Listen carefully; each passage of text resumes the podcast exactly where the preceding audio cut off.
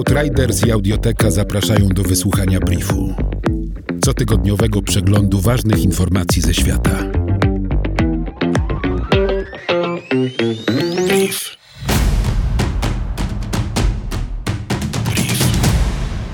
Naukowcy ostrzegają przed falą protestów społecznych na świecie po zakończeniu pandemii COVID-19. Przeprowadzili oni analizę niepokojów społecznych, które miały miejsce w czasie 57 epidemii, od czarnej śmierci w XIV wieku po pandemię grypy hiszpanki w latach 1918-1920.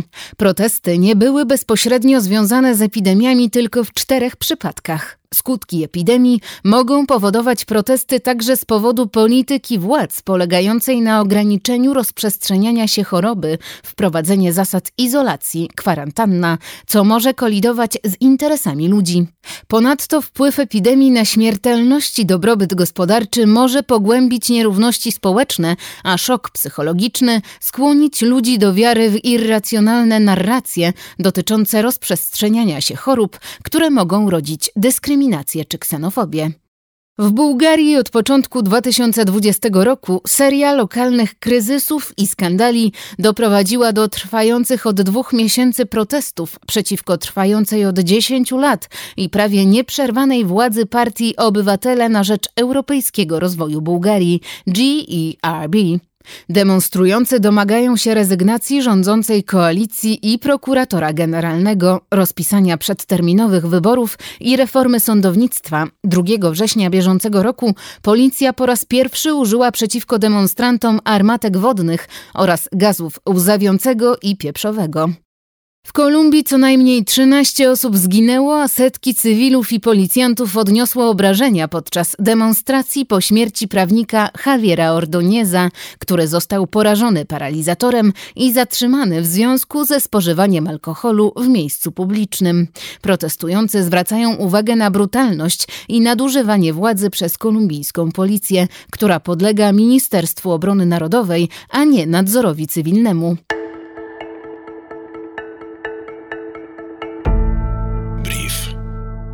Inżynierowie brytyjskiej firmy Gravitricity pracują nad projektem gwałtownego podnoszenia i opuszczenia ciężarów w celu produkcji i magazynowania energii elektrycznej.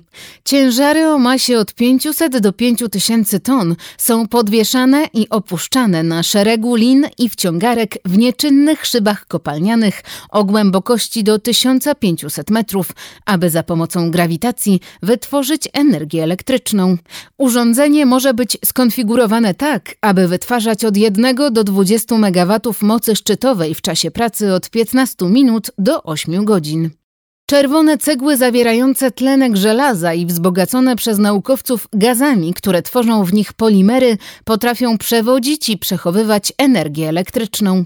Dzięki polimerom w cegłach powstaje sieć plastikowych włókien przewodzących prąd. Energia zmagazynowana w jednej cegle pozwala sprawić, że żarówka LED będzie świecić. W przyszłości ceglane ściany będą mogły przechowywać energię elektryczną wytwarzaną z odnawialnych źródeł energii. W Singapurze przeprowadzane są testy chłodzenia promiennikami Radiant Cooling do użytku zewnętrznego w klimacie tropikalnym. Do tej pory chłodzenie płaszczyznowe stosowano jedynie w pomieszczeniach zamkniętych. Urządzenie Cold Tube składa się z 10 paneli izolowanych i zamkniętych w membranie polietylenowej, zawierających rurki z zimną wodą.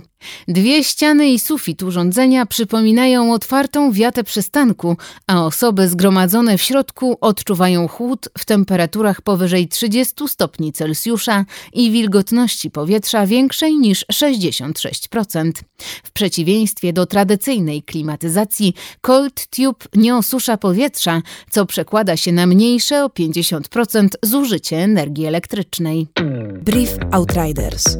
Nowe wydanie co piątek do posłuchania na lekton.audio ukośnik brief. brief. Powtórki przez cały kolejny tydzień na Spotify i w Twojej aplikacji podcastowej. Brief.